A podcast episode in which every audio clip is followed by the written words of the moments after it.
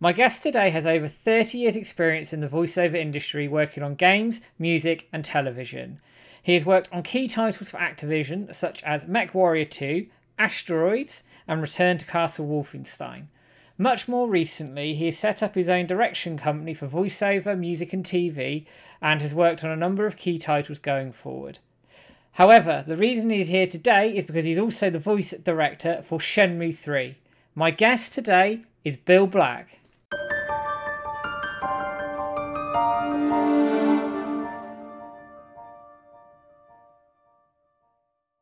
Welcome to the dojo, Bill. How are you on this very hot Wednesday in the UK? Well, greetings from uh, West Hollywood, California. I'm very well, thank you. Excellent. Um, I'm pleased I finally got you on the show. This is this is an interview I've been waiting to get done for quite a while since I, we've been talking for a, a few weeks. Um, and I know you've moved, etc. But I'm looking forward to getting stuck into this one. So, are you ready? I'm ready when you are. Super. So my first question is one that I do with everybody that get on the show is, and I'd like you to talk a little bit about your career, sort of how you came into the voiceover industry and how you became a voice director. Well, it's an interesting question. It was um, not intentional. Uh, I worked in the music industry and in the technical side of the music industry, which back in the late 1980s was very strong into the um, 80s computer music and I had a knack for Atari computers and Cubase. And through my um, knowledge of that, I ended up working at Steinberg Soft und Hardware GmbH, but I worked in the US office. And I was originally contacted by Activision Studios back in the late 80s, early 90s uh, on how to get their music files to play properly without all these glitches. And oddly, through that, they led me into the uh, work doing sound effects design and general audio work because they felt, well, you know, he just knows audio, he could work in video games. And unbeknownst to me, I started teaching myself how to do sound design through games. And then as an engineer, I was recording dialogue for video games. And at one point, I think around 95, 96, uh, the game producer said, "Hey, look, you, you know, you can't just record him. You've got to, you know, get a good performance out of him." And lo and behold, I became a dialogue director. But actually, through the years, I came to produce dialogue and hired other directors. I watched how other directors work, and I liked a lot of their work. And others, I thought, nah, it's just come on. You're, you're spending all your time talking. You're not supposed to be talking. The actor is. And I eventually segued into doing VO directing. By about 1997, 98, I was just doing all my own productions pretty much. And within that area, the same company said, look, you know, we've got these, uh, you, you've done this nice mix for the English movie, but now we've recorded it in French and Italian, German and Spanish, Korean, Japanese. So can you come back and remix the the video games and put put the foreign language in, which got me into the localization area, which is a whole subworld of video games unto itself.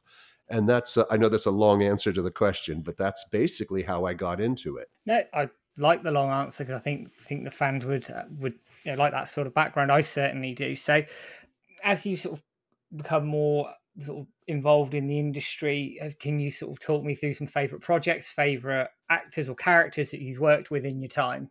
Oh, absolutely. I've had a lot of fun. Um, MechWarrior 2 Clan Ghost Bear is my most memorable because that is technically the first video game that I um, really directed. And a few others that stand out were I was the producer, but I also did some directing on Neverwinter Nights. And I love the main character, Erebeth. I'll never forget that. It took months to record. Um, I did casting for World of Warcraft, the Burning Crusade, and many other things in their franchise.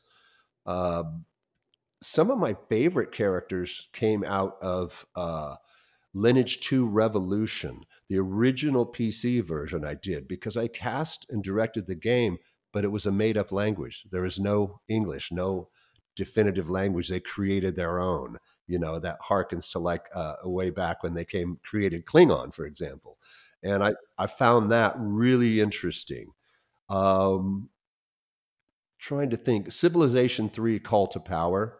That was that was good fun because of just the epic title in in and of itself. Ah, let's see. More recently, Grand Chase, Dimensional Chaser was hilarious. A Brand new characters from scratch. It was originally done in Korean, but they, you know, did a script for the US. And I absolutely love some of the characters, especially the one that wore a duck on his head. I can't remember, but it was it was incredible. Um, and uh, an interesting thing came up, not in the video game area, but because of my sound design and music background, uh, my good friend Paul came to me and said, "Look, I, have made a few passes at this, and I'm apparently I'm not getting it, and I'm buried in work." He says, "Can you just quickly do the theme that opens and closes the Tokyo Stock Exchange?" And I was, as you English say, gobsmacked, and I I created the sound effect in I think 2000 that opens and closes the Tokyo Stock Exchange, and then my friend Paul, you know, polished it up and went and did the mix, but I actually created that with him. That was good fun uh, at that same year, again, it wasn't in the game genre, but I worked with a friend of mine, Jafar, on a very interesting, ahead of its time animation. I did the sound design uh, called Gina and TL, and I didn't know it for years later, but we won a Sundance Film Festival pick in 2001. I mean, it was a great honor. I just nobody told me, and somebody came to me and said, "You know that thing you did." That got a Sundance. And I go, really? And I looked it up in the internet and they're absolutely right. I did casting on Delta Force Black Hawk Down. I thought that was cool because I'm not generally a first person shooter uh, in the world of directing, definitely a player. That's another one that comes to mind. Um, needless to say, I think probably Bravely Default, Flying Fairy, that was just, that was a really enjoyable game to cast and direct as well as Lineage 2 Revolution, the mobile version that came out some 10 years later. The guys in um, Korea said, You, you got to get the original guy. The original guy who directed it. And they tracked me down. And so I got to do the uh, L2R uh, for the, uh, I think, I don't know the devices it came out on, but it became a mobile game. I think it was Android and iOS. Uh, those are the ones that just off the top of my head come to mind. I'm sure there's others that have a lot of meaning to other people, but that one was uh, particularly enjoyable uh, of those ones I mentioned. Brilliant. And it sounds like you worked across a breadth of genres, titles, and also between music, games, and the Tokyo Stock Exchange one. That's that's a really cool one. call me sad for liking it that much, but I think it's a really cool claim to fame. Oh, thank you so much. I think it's on my website too, the film and all that. I, you know, I don't know if they still use it. My friend Paul was in Tokyo. Uh, and he went and and listened, and he says they still play it, and that was at least five, six, seven years ago, something like that. You know, I've been to Tokyo in the last few years at least three times, and I've never gotten over to the exchange uh, because uh, I have other things to, more interesting to do than go to the stock, exchange, the Nikkei. But uh, yeah, it's very interesting. Anyway, anybody can see it. It's on my website. Excellent. And speaking of Japan, obviously you were the voice director of a very well-known franchise, as we, well, my community would say, Shenmue Three. But I want to take it back a little bit. Um, when did you first sort of come across Shenmue as a franchise? Did you play it in the original Dreamcast days, or did you pick it up later on? Well, uh, uh I had a friend of mine who was a fanatic, played it on Dreamcast and I'd heard about it, uh, and it's really a cult game, which I think is very cool. I think I almost have more respect for cult movies and games sometimes than the mainstream ones. Um, but to answer your question, no, I did not play it uh, when it came out. I didn't have a Dreamcast. I had a PlayStation One. That's really was what I was onto, and I actually had an Atari Jaguar uh, uh that was a kind of an ill-fated game console too. I played that one about uh, uh, as a predecessor to getting my PS1. So I heard about the franchise, or I should say, I started getting interested in it when it seemed to be coming across uh, uh, originally just for my opinion, to give my written opinion on, um, you know, how to go about doing it. Uh, well, I ended up purchasing the PlayStation port, so I have Shenmue one and two on my PS um, four, and that's the first time I actually started playing it. And how did you find the games when you actually got into playing them? Well, they were they were clearly I don't want to say dated in a negative sense, but they were of that they were very much of their generation and of that style. It was it was really interesting, uh, and I had become accustomed to it because early in the computer days, I had played the um, text only video games. You know, you see a key on a table, that type of thing. And, and I felt like the, the, the point where Shenmue 1 and 2 were coming out, where the mindset was the same, but you were actually able to physically interact. So I started playing one and two. I, my perspective was more to learn the story than maybe the mechanics of the gameplay. And uh, but as far as the mechanics of the gameplay, to this day, I find those forklifts maddening. The, the forklifts drive me nuts. and why do they drive you insane? Don't mind my asking. Well, because it's like a wall. You can't really move past this point in the game until you learn how to proficiently race a forklift. And uh, there's a, there's a story about it. Um, so I, I, had actually gone on about the forklifts, and it's all forgotten. And when I was recording it, this had gotten back to Yu Suzuki. So right in the middle of a session, he just taps my shoulder and says, "Look at this."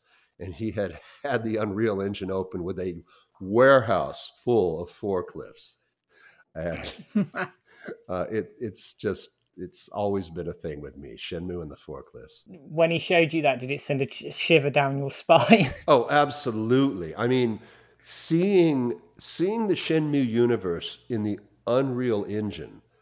Uh, how do you say it? When he had the tools at his disposal to put what was in his head actually on the screen, so you could interact with Shenmue exactly the way he visualized it in his mind.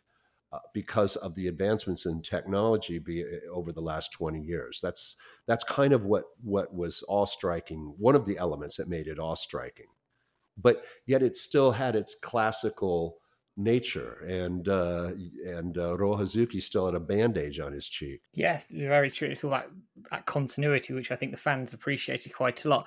I'm sort of coming back a little bit. You, you mentioned that you were originally came across Shenmue 3 when you were asked for your sort of professional opinion on the on how to record the voiceover. How did that sort of come about, and then how did it accelerate from being asked a, for a professional opinion to you actually working on the game itself? Well, that was a series of people involved. I was just one gear in this machine. I was approached, I worked for a corporation at the time, and they were approached about this because there's a substantial amount of dialogue in all Shenmue series, particularly in three. And there's actually some reasoning behind that. I'm just going to digress a minute. When Ryo Hazuki replies to anything or ask something, it's a unique sound file. So his legendary I see was not recorded once, twice, or three times, hundreds and hundreds of times. So each time Ryo Hazuki speaks, it's just like a real person because it's a different physical recording. So that made for a very large game. On top of that, there were a substantial amount of NPC characters, some of them very chatty, and some of them just the brief bits and pieces from the vendors. So this was a large, very high volume dialogue game, very high, as we say in the business, a high line count, a high word count, and a high character count. So the only thing that wasn't high was the budget. And I was approached saying, look, you know, they got to get this thing done for next to nothing. And I looked at the numbers and said, it's impossible. I, it's not even realistic. And they came back with some quote actors, unquote, in Japan and said, look at, they can get these guys real cheap. And I listened to the recordings and I said, yeah, because they're not actors. They're quote, doing voices. And it's, it's clear and obvious. So after that point, it, it just kind of disappeared off my desk. I moved on to other things. Uh, and at some point, other people had intervened. When I met Ryan Payton, who is uh, uh such a key factor in the Shin, whole Shenmue 3 uh, evolution, he had mentioned a conversation he had with Yu Suzuki about how atrocious the one and two voiceover was and it actually has become kind kind of a joke if you check YouTube. He he said actually that that Yu was in tears because he had just mocked how garbage it was and why there was absolutely no logical reason to repeat this. I'm, I'm paraphrasing what he told me. He always, always consider Ryan for the source of this of that info. It ended up that a budget was was had and then I was handed the script and the budget and said, make it so. And that's how I came onto the project. So, sort of as a follow up to that, is obviously you quite rightly said the budget for Shenmue 3 was constrained across the board, not just for the voiceover, I mean, for the general development as it was a Kickstarter project. So, how did you balance getting top quality or the best quality that you could and the massive amount of dialogue that's in that game? Well, there were several factors. First of all, I had to find a recording studio that had two rooms so I could record simultaneously because there's no way one person could, in a linear fashion, record the entire thing by the deadline. So I brought on Chris Bevins, a actor, director, sync writer, and writer from Texas who had recently moved to Los Angeles. And I got him involved in dealing with the kind of he was the vendor guy and took care of so much of the NPC work and he really, I mean, he really just made everything special. He just found as many great actors as he could to do these small parts, so it really stood out. He was well aware of the fact that you know this the previous iterations of of Shenmue just really were lacking in quality. So he was a very major component in being able to get it done on time. So you have two directors in two studios recording simultaneously eight to 10 hours a day. That's how we did the uh, meet, met the deadline. As far as the budget went, uh, I basically employed actors that could do multiple voices. You could never tell, but they do multiple voices and do a lot of coverage in a short amount of time. Also, I take a tremendous amount of care in casting. That was a that is a large portion of my time in advance of recording. So when the actor's in the studio, there's no surprises. We all know what we're doing and we just get it done. Brilliant. Thank you for that. And out of interest, how long were you given to record the lines and the dialogue for Shenmue 3? If I'm not mistaken, and I think it was, I want to say I did this in 2018. So it's, I mean, it's, it's, it's recent as far as release goes, but I actually started working on this in 2018, I believe. But I think we took four months to get it done and that's both of us working together. Chris Chris worked about three months, and then I was on my own the last two. So I think it took four months to get it done. I was also doing another game at the same time in working evenings. It was it's, so it's all kind of a blur. Four months doesn't sound like a very long time, quite frankly. How in a normal circumstance, how long would you want for a game with dialogue that that large? I would have preferred uh, five to six months uh, with some maybe some breaks in the middle to stop and catch up on various things. Uh, we didn't have that, so I put together a plan in advance that had to address a couple of directors working on the same script can be very challenging, but uh, Chris really gets it. So we had to deal with that to cram the time together. And we also had another area that was very interesting. And uh, I think I've given you some film where I discuss it, but Shenmue 3, as, as you know, one was Japan and two, I believe, was Hong Kong, and three was on the on the mainland. And the characters had proper Chinese names. And uh, Yu Suzuki and team did some amazing research. And one thing that I'm a real stickler for is pronunciation. So another element that that really helped myself and Chris is we had someone who who who could look at the um, Chinese names spelled out in Roman letters, uh, Pinyin, I think it's called. I'm not certain on that, and gave us the pronunciation for every single character. So we had not only the correct pronunciation, but we also had continuity throughout the game.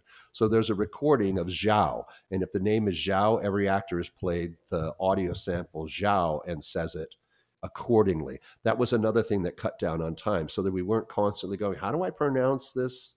Uh, because you know Chinese is is very much like French. It sounds nothing like it's spelled, and that that was another thing that that, that helped us in managing time. Excellent, and I note from the and just for the guys who are listening, Bill's very kindly given us some footage behind the scenes, and there's one bit of footage where um, Corey is being taught how to say um, a wow, if I remember correctly um, and you're going through each syllable to make it sound the same each time. And I imagine that's the sort of process that the actors would have been following to make sure you're getting that continuity. Is that is that correct? Absolutely correct. We had uh, we had files of of a person pronouncing the name, and that was the defining file. So the engineer would pull up the recording, the little uh, wave clip that says, "This is how you say uh, Zhou, Zhao," and then they'd hear it, and the actor would parrot it, and the pronunciation would have continuity throughout the entire game. Fantastic. Thank you. Thank you for that detail on that. Um, you've mentioned casting again, which obviously helped you meet the deadline. You got some voice actors in that could do multiple voices, so it saved you time, budget, etc. Can you talk me through sort of your casting process for Shenmue 3? Obviously, we had Brianna came in for Shenhua. Um, we had Greg Chun come in as Ren, um, replacing Eric Kelso. Could you sort of talk me through the casting process for, for those characters? Yes, um, I was a bit on my own. The company I worked for at the time was based in the Seattle area, so I was a remote worker before it was cool, and and I, I've had decades of experience. So once it was determined what we were going to cast and have the developer listen to, in other words, sign off on this actor for this character versus the other characters is it's you're on your own pick whoever you think is best. That's where we that's where we divided it up. So i requested reads from actors that i knew were well suited for that role. So i would i would go through and i would select a character and then i would select some sample lines that covered what i like to call the arc of the character. I'll give you an example the character cries and is despondent in this part, and the character is silly in another part, and the character is dead serious. So I try to get a sample of the arc of the character as as that character develops and, and emotes a certain way. Then I would pick actors I feel were great for the role. And I would ask them to read, and then we would run through them with the development team, and they'd say, "Oh, that guy, that guy's perfect for the role." Um, I did that for every role except uh, oh, what is this crazy little golem like character? Skips. Chai. Yeah, Chai. I just said, there's one guy who's going to do it. Trust me. And they all agreed. He was brilliant. Um, Lucien Dodge. As soon as I gave him the role, he says, oh, yeah, yeah, I know why you gave me that one, Bill. Yeah, it was great. But for, that's how we did the primary characters. And then the secondary and tertiary were selected by myself and uh, Bevins because we both had our eyes on certain actors and we had to divvy them up. It's like, oh no, you can't use that that one. I'm using that one for this. Oh, okay. Well, be sure you don't hire this person because I've got them for these role and that role. So we kind of had a lot of preparation in hand.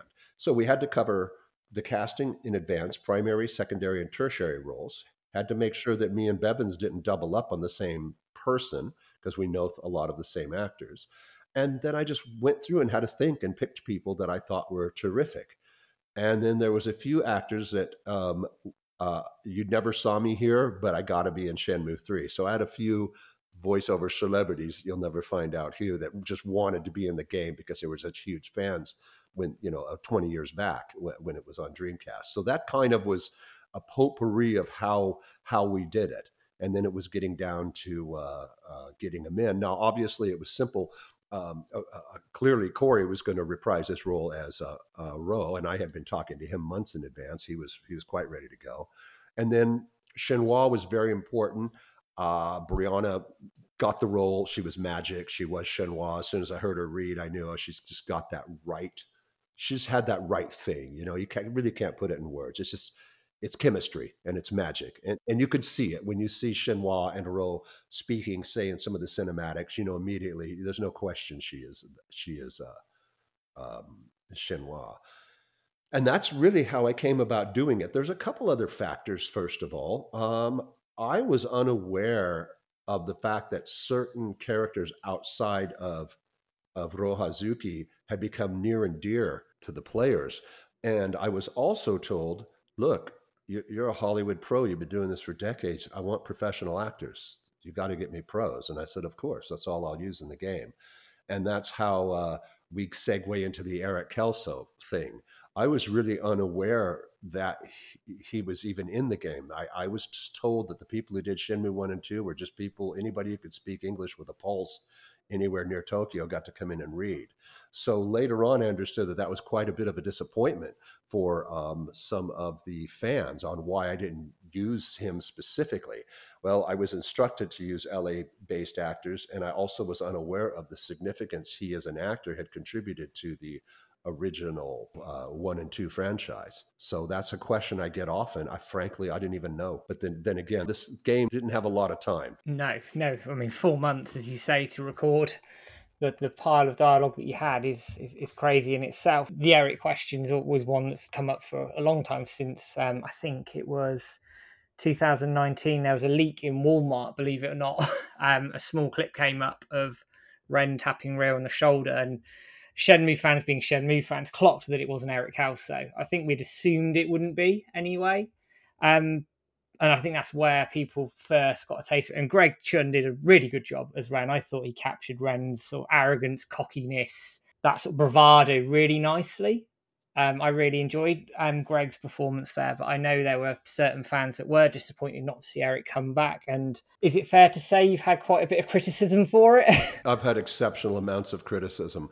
I, I, one of the things too is because I've been I've been asked and I've answered the question several ways. There there were really three factors. One, I had no clue who this guy was. Uh, wasn't even on my radar. Uh, number two, I was told use professionals that work in Los Angeles and uh, another uh, and a third element too is, and this one a lot of people just really think I'm a terrible for having this attitude, but you can't be a deep sea diver in Kansas if you want to be a professional voice actor. This is where it's done. It's not done. It's not done to this degree outside of uh, the greater Los Angeles area or the Dallas Fort Worth area. That's pretty much for US English, that's pretty much the ground that it's done on. So he was never on my radar and uh, I really uh, I'm sorry if people didn't appreciate it. You know, the, I hope people can. I should say, I hope people can appreciate the fact this just never even was discussed. It was a it was a blank role. Ref, you know, fill all the roles except obviously Corey's going to do Roja again. And I, I heard about it after the project was completed. Yeah, that, that's fair, and I, I appreciate your honesty, Bill, of, of sort of talking us through that because I think the what the biggest thing I think in the community was people didn't understand why, but I think your answer covers that very, very nicely. So thank you for, for your honest sort of feedback on that.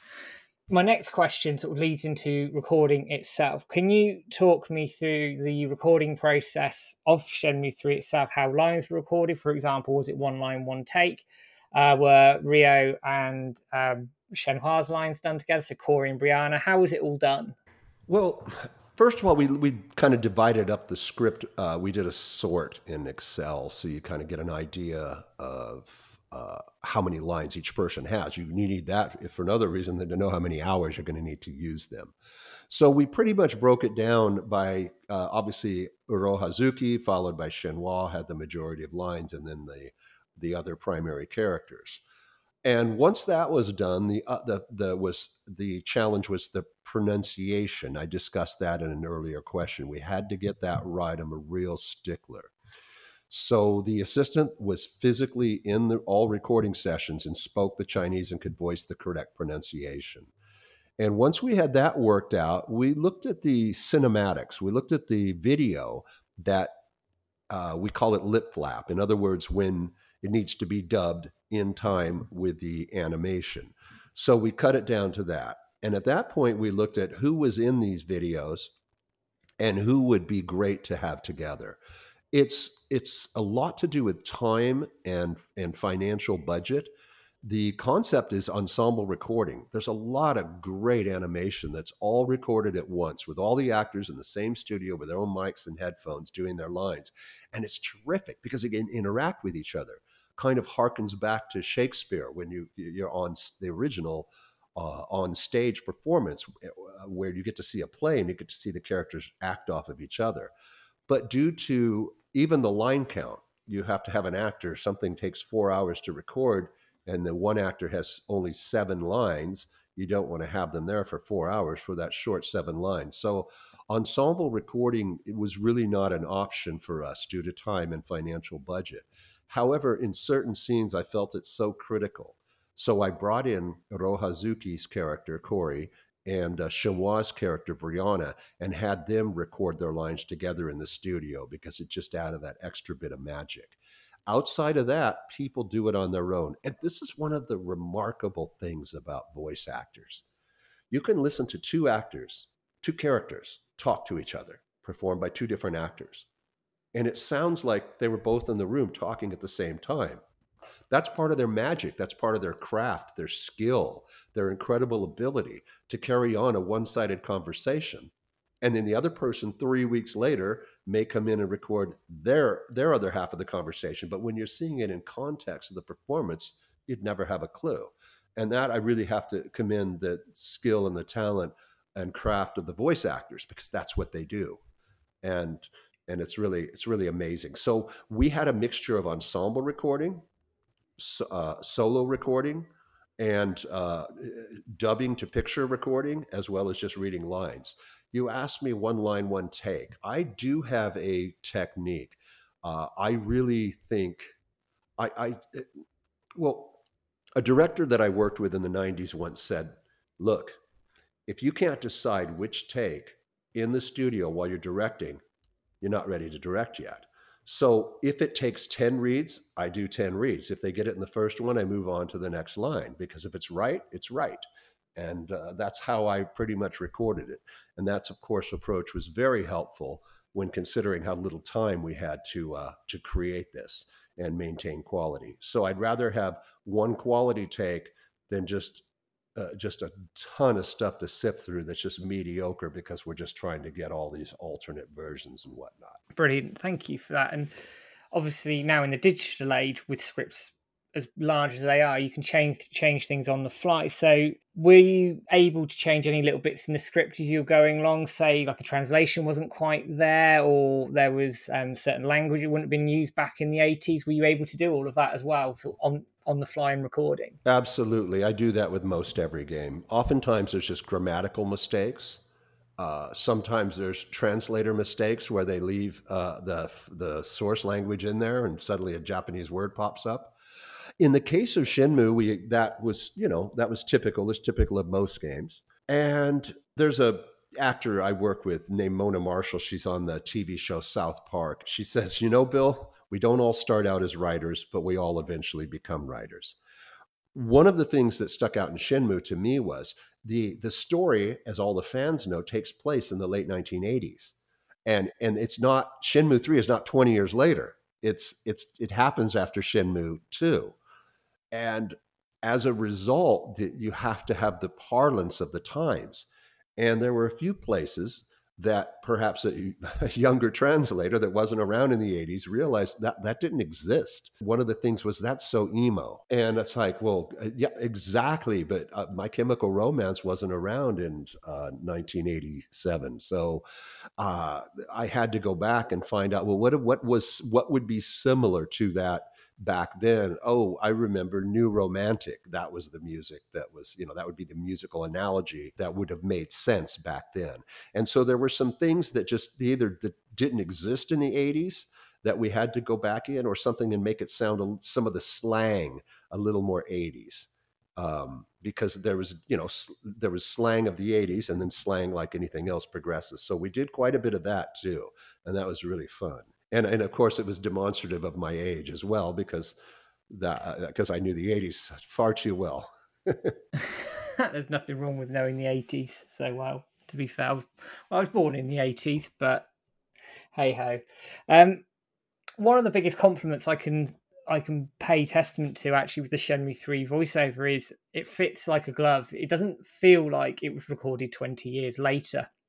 So that's you know thank you know, congratulations and thank you for getting that sort of Shenmue feel to it because I think that's one thing we can all agree on that it just it fits perfectly. Within the brief, were you given certain instructions as to how they wanted it? So it gave some continuity from Shenmue 1 and Shenmue 2, and then taking that into Shenmue 3 itself? There wasn't a lot. Uh, obviously, I, ha- I, was I asked everybody for any suggestions uh, that I could have possibly gotten. I would have preferred to spend a week with uh, with uh, Ryan if I could have, but uh, that wasn't um, an option.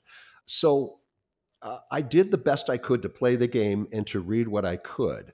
I also think that the crafting of the script in the source language Japanese it it flowed downstream to keep it there. So I really I think I have to give an awful lot of credit to the original writer in the source language and then again to the people who adapted it and localized it into English. I think that was was an instrumental part in in keeping it Shenmue, Shenmue, if you please. That was really a lot of it. And then the rest of it was, um, you know, obviously with Corey Marshall is Ryo Hazuki, and him being there just kind of gave you that warmth and kind of tied it all together. And I think a lot of people fed off of his performance and felt like, okay, that's that's the main guy that I am interacting with, and they kind of uh, mirrored the vibe that he brought to it. That's that's how I felt it. Uh, it worked so well. It, it's hard to articulate certain creative things because when it works, it works. It's like a beautiful piece of music. I mean, you can sit down and go, "Well, the violin played that and the bass played that," but it's just sometimes there's just magic in the studio that's difficult to put into language. It's just when you get a, a, very passionate, very experienced voice actors together with a product that they love, it just pours out of them, and that's kind. That's really what happened with Shenmue Three. Um, so talking about the recording process, do you have any favorite moment moments from recording? Like any any funny moments, funny funny stories? Oh, we had some great fun.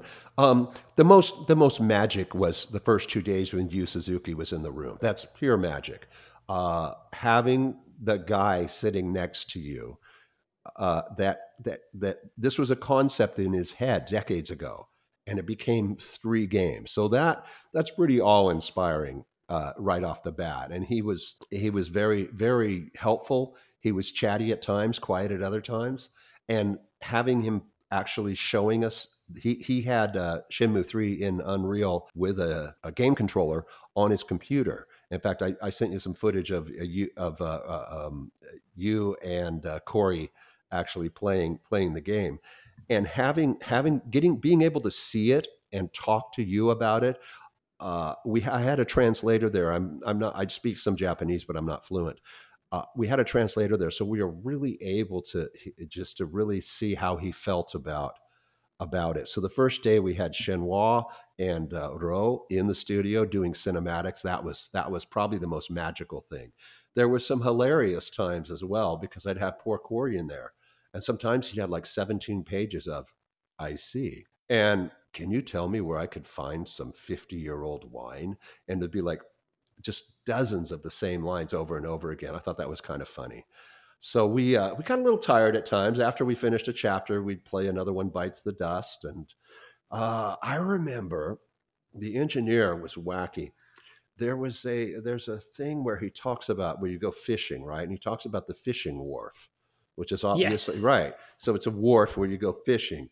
So every time he said fishing wharf, he'd put a picture he found of a fisherman with Star Trek's Worf's head on it on the screen, and Corey would bust up. Oh, it was really something. One of my favorite things was recording Chai with uh, uh, with Lucian. That was absolutely fun. Um, listening, I wasn't at the session because I was doing other things, uh, other parts of the game, but having um, uh, the hot dog vendor. Uh, Bill Butts was just hilarious. I really enjoyed that. I should send you video. I've got Corey and Bill dancing in the studio. So there, there, it was. There was just the whole thing was really enjoyable. But the, off the top of my head, that's that's all I can come up with at the moment, Matt. But it was there was a lot of fun moments and a lot of tiring moments, but uh, we got it done. I can imagine, especially over four months, cranking out eight to ten hour days. Certainly deserve um, a beer or beverage of your choice after that. Um, so, what's it like working with Yu Suzuki? And I know you said he was only with you for a few days. How long would you have wanted him to be around if it was possible? All four months. yeah, but that's four months in LA. Why not? Yeah, why not? It was absolutely impractical. But uh, having him there, uh, first of all, just just the um, kind of the emotional boost of having the guy who created Shenmue sitting next to you, talking to you. I was able to speak to him uh, in some in Japanese uh, and I remember when he says, I, I got to go. And I go, doshite, which is why. And the whole room busted out laughing because um, I was sad he had to go. But I really, I really enjoyed working with him. I really, it was great watching him play the game that he created before it was released. Uh, I, I, it's really, it's really hard to say. We, I got to explain to him my approach on how it was done. He got to meet obviously, you got to see Corey again. He got to meet uh, Brianna and a few of the other primary actors during his time there. He got to see our process and how it was done. He got to read along in Japanese as we did the English. So I, I think that that was really that was the the the spark. He added the spark that started the the, the fire that led to these four months of just relentless work to try to bring to try to put Shenmue 3 uh, to make it what it was, what it turned out, got what we wanted. It, we felt like it was a continuation, that it wasn't 20 years later, it was just like the next production in line. And having him there was really the catalyst for that. Yeah, I can imagine. And for fans who were probably following some of this on Twitter back when recording was happening, um, a tweet came out. I think it was off Yu Twitter. I can't quite. I have to check it and remember. But there's a photo of yourself, uh, and Corey um, fists up in the studio, looking ready to go. I think that just sort of sums up a little bit that magic for me, which is really nice to see. And uh, obviously, you've given us some really nice behind the scenes footage, which for our YouTube listeners you will be seeing some of it through this podcast. And also, I'm going to attach it to the end of this as well. So you can hear and see and everything that was going on behind the scenes because it's a really nice insight to how things were done. So I want to move on to sort of post production, post recording. You've wrapped on the voiceover, you're done, and the four months are up. What was your involvement after the recording had finished? Um, the during the recording, and that was a that's a really difficult situation. During the recording, I sent the material out. The corporation I worked for had some exceptional editors, primarily in Europe, that were supposed to be doing the editing on this, but they in turn sent it to an extremely good-hearted but horribly inexperienced and inadequate editor, and there was a substantial amount of mistakes made and to this day, some great material never ended up in the game. Incorrect material was sent instead. And I spent weeks trying to sort this mess out because they just mislabeled a substantial amount of the uh, material. But that was a decision made by the company I was employed by that really just really doesn't understand um, the importance of post production. So that was a difficult part. That was probably the most negative element of the game for me. And I got as much of it as I could going the way I wanted it. But there were some great performances that never made it into the game, and the incorrect actor was used in the game. So uh, there was uh, early on in the production, uh, two of the uh, actors that I work with regularly said they were huge Shenmue fans, and they said, did you did you hear this? And i said no that's being recorded in the other studio. So on super bowl sunday the three of us sat down with a bunch of pizza and we listened to every single performance of of every actor without knowing who it was and we weeded out stuff that we thought was not fitting for shenmue and we were able to remove replace and re-record most all of it but a few bad bits made their way into the game but there's little i can do about it now so that's kind of the that was that's kind of a negative story, but that's really what happened afterwards. All the all the primary and secondary characters were fine, but some of the tertiary characters, unfortunately, I couldn't get that material into the game. Which is a shame, but I don't think it impacts the quality too much. But, like you say, when you're going through that effort of identifying the ones that aren't quite right, re-recording it, sending it off, and it's not in the game, I can I would be frustrated with it if I was in your shoes directing that. I would definitely be a very frustrated man and sort of I know this is going back. Do you do you remember roughly how much of um how much was re-recorded, or um, um would it just be a sort of stab in the dark at an answer? No, no. I think I think actually, I think we came up with almost thirty characters we re-recorded. We just didn't like them; they weren't good. Wow. Yeah, yeah. They just weren't. They weren't actors. See, I, I, both of the people that I sat down. I'm a director, and I sat down with a a, a veteran actor, uh, two veteran actors one of them was a huge Shenmue fan and had played. So, uh, in other words, the ears that were on this were very serious, and we just said, "This is garbage. We're not. We can't have this in the game."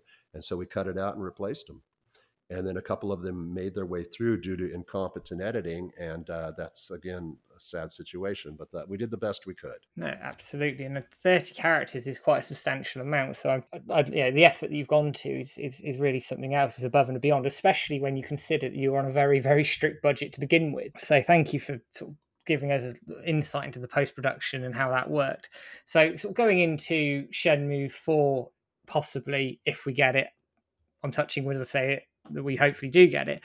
Would you like a like to work on Shenmue Four, and b what would you do differently if you were to come back and work on Shenmue Four? Well, if there is a Shenmue Four, I absolutely would love to do it.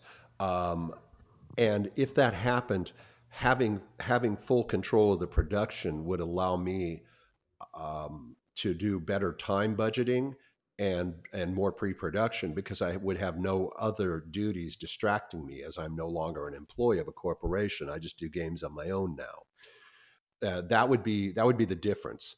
And another thing that would be really great is, um, and I know there's people who could facilitate me, yourself and Adam Koralik and Ryan and others I'd love to hear anything, any input from the people who made Shenmue, who it was, the, the fan base, the user base, the players. That would be a really good place to start for input. Brilliant. And yeah, if that ever happened, I'd be more than happy to do it, but I'm biased. But um, so what if you were asking the fans for input, what would you be looking for? What sort of input would you want from them?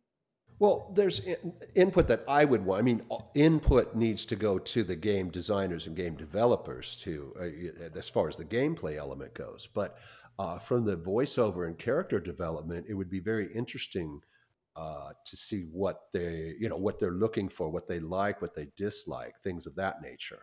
I mean, we got a good idea of what they thought of one and two, uh, now after digesting three would have, would love to know what you think of that would you know um, maybe they want to uh, uh, have more development done on some of the tertiary characters. Maybe they want eric kelso back. I don't really know. It's just really a, a matter of gathering that data and seeing what uh, people's feelings are on that would you be having Eric Kelso on speed dial? Oh, absolutely.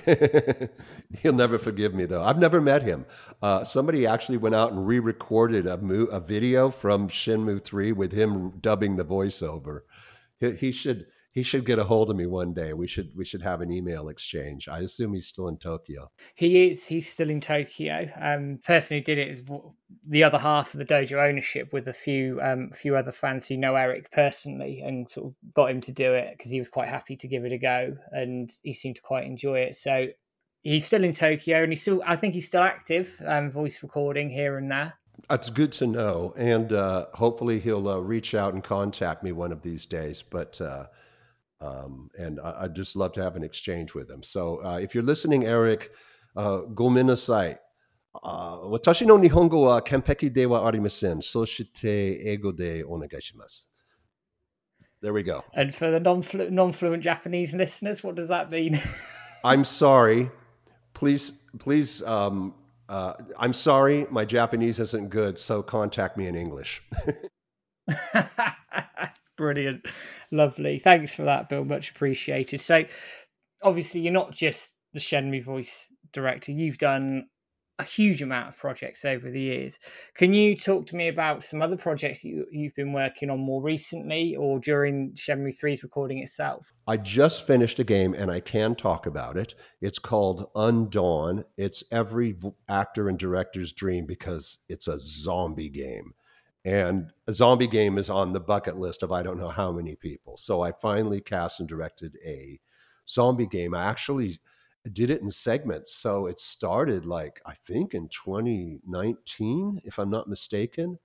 And I worked on it in when I was in Marina Del Rey. I worked on it when I was in Las Vegas, and I just finished it up back here in West Hollywood just some weeks ago. And they've announced it on the internet, so I know it's okay to talk about it. That's my most recent one.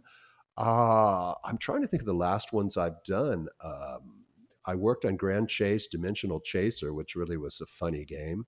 And the others, I'm afraid they're just not ripe to discuss.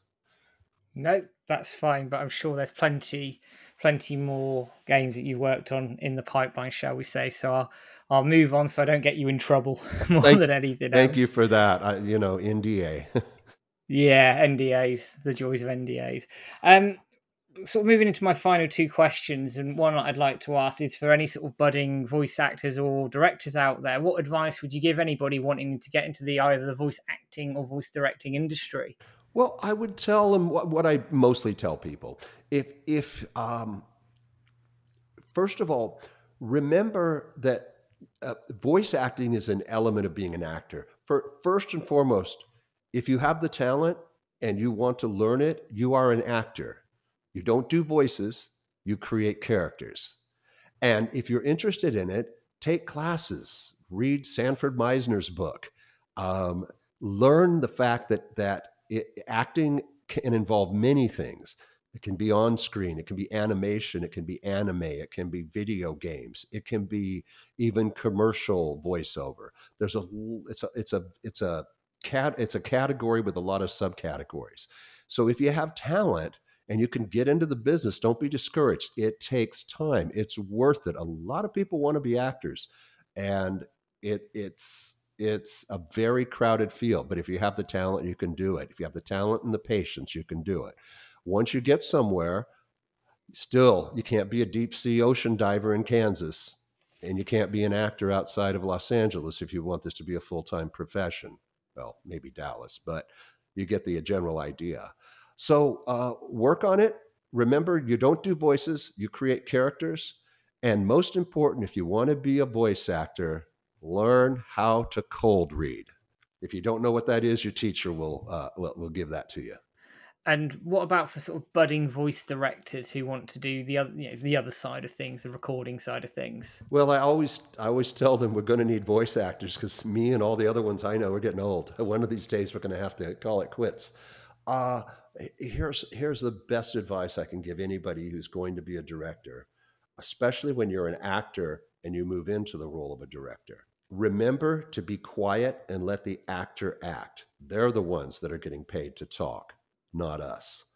And that is uh, sounds very simple, but honestly, that will give you when you cast it right. Let that actor go, let that ship sail, and you'll generally always be very pleasantly surprised. Some of the um, uh, sessions I've done, I've said to the actor, you know, that's not what I've heard, but what you did is even better. And then, and then once they've created that character and delivered that magic, you realize it's really a team effort. Brilliant. Thanks for that, Phil. And then my final question, and I do this to everybody, is is do you have a final message for the Shenmue community? Oh, most definitely. They the Shenmue community needs to know that it's you guys that made Shenmue what it is. It's the players, it's the fans, it's the super fans. those are the ones who made it. It's it's Ryan, it's Corey, it's Adams, it's Liesel. Um, I'm humbled just to have been associated with this incredible game and the community that supports it. And it was definitely a peak moment in my career that will never be forgotten. But the community that supports it made it what it was, what it is, and what it will be. And it's really you, Suzuki, and the and the fans that, that we have to thank for being a part of that. Thank you, Bill. And from the Shenmue community, I just want to say thank you for a doing this interview with me today and taking the time out of your day to do it, and B is also for being a, a, part of the Shenmue community by being the voice voice director for Shenmue Three. I, have always said this to people who come into the community: it doesn't matter whether you're a new person to the community or you've been here for 20 years. You're all a part of this Shenmue family, and you're an integral part of it. So I'd like to say thank you for all your work on Shenmue Three and making it and the voiceover dub as good as it was, considering the challenges that you had in getting that through the door. So thank you for that, Bill. It's for, on behalf of the community, it's very much appreciated. Oh, thank you. It was all my pleasure. Brilliant. And for everybody who is listening to this or watching this on YouTube, stay tuned because Bill has kindly given us some behind the scenes footage, which I'm going to attach to the end of this interview for everybody to watch. So thank you very much, everybody, for taking the time to listen to me. The video is coming up, and I will be back with another interview very, very soon.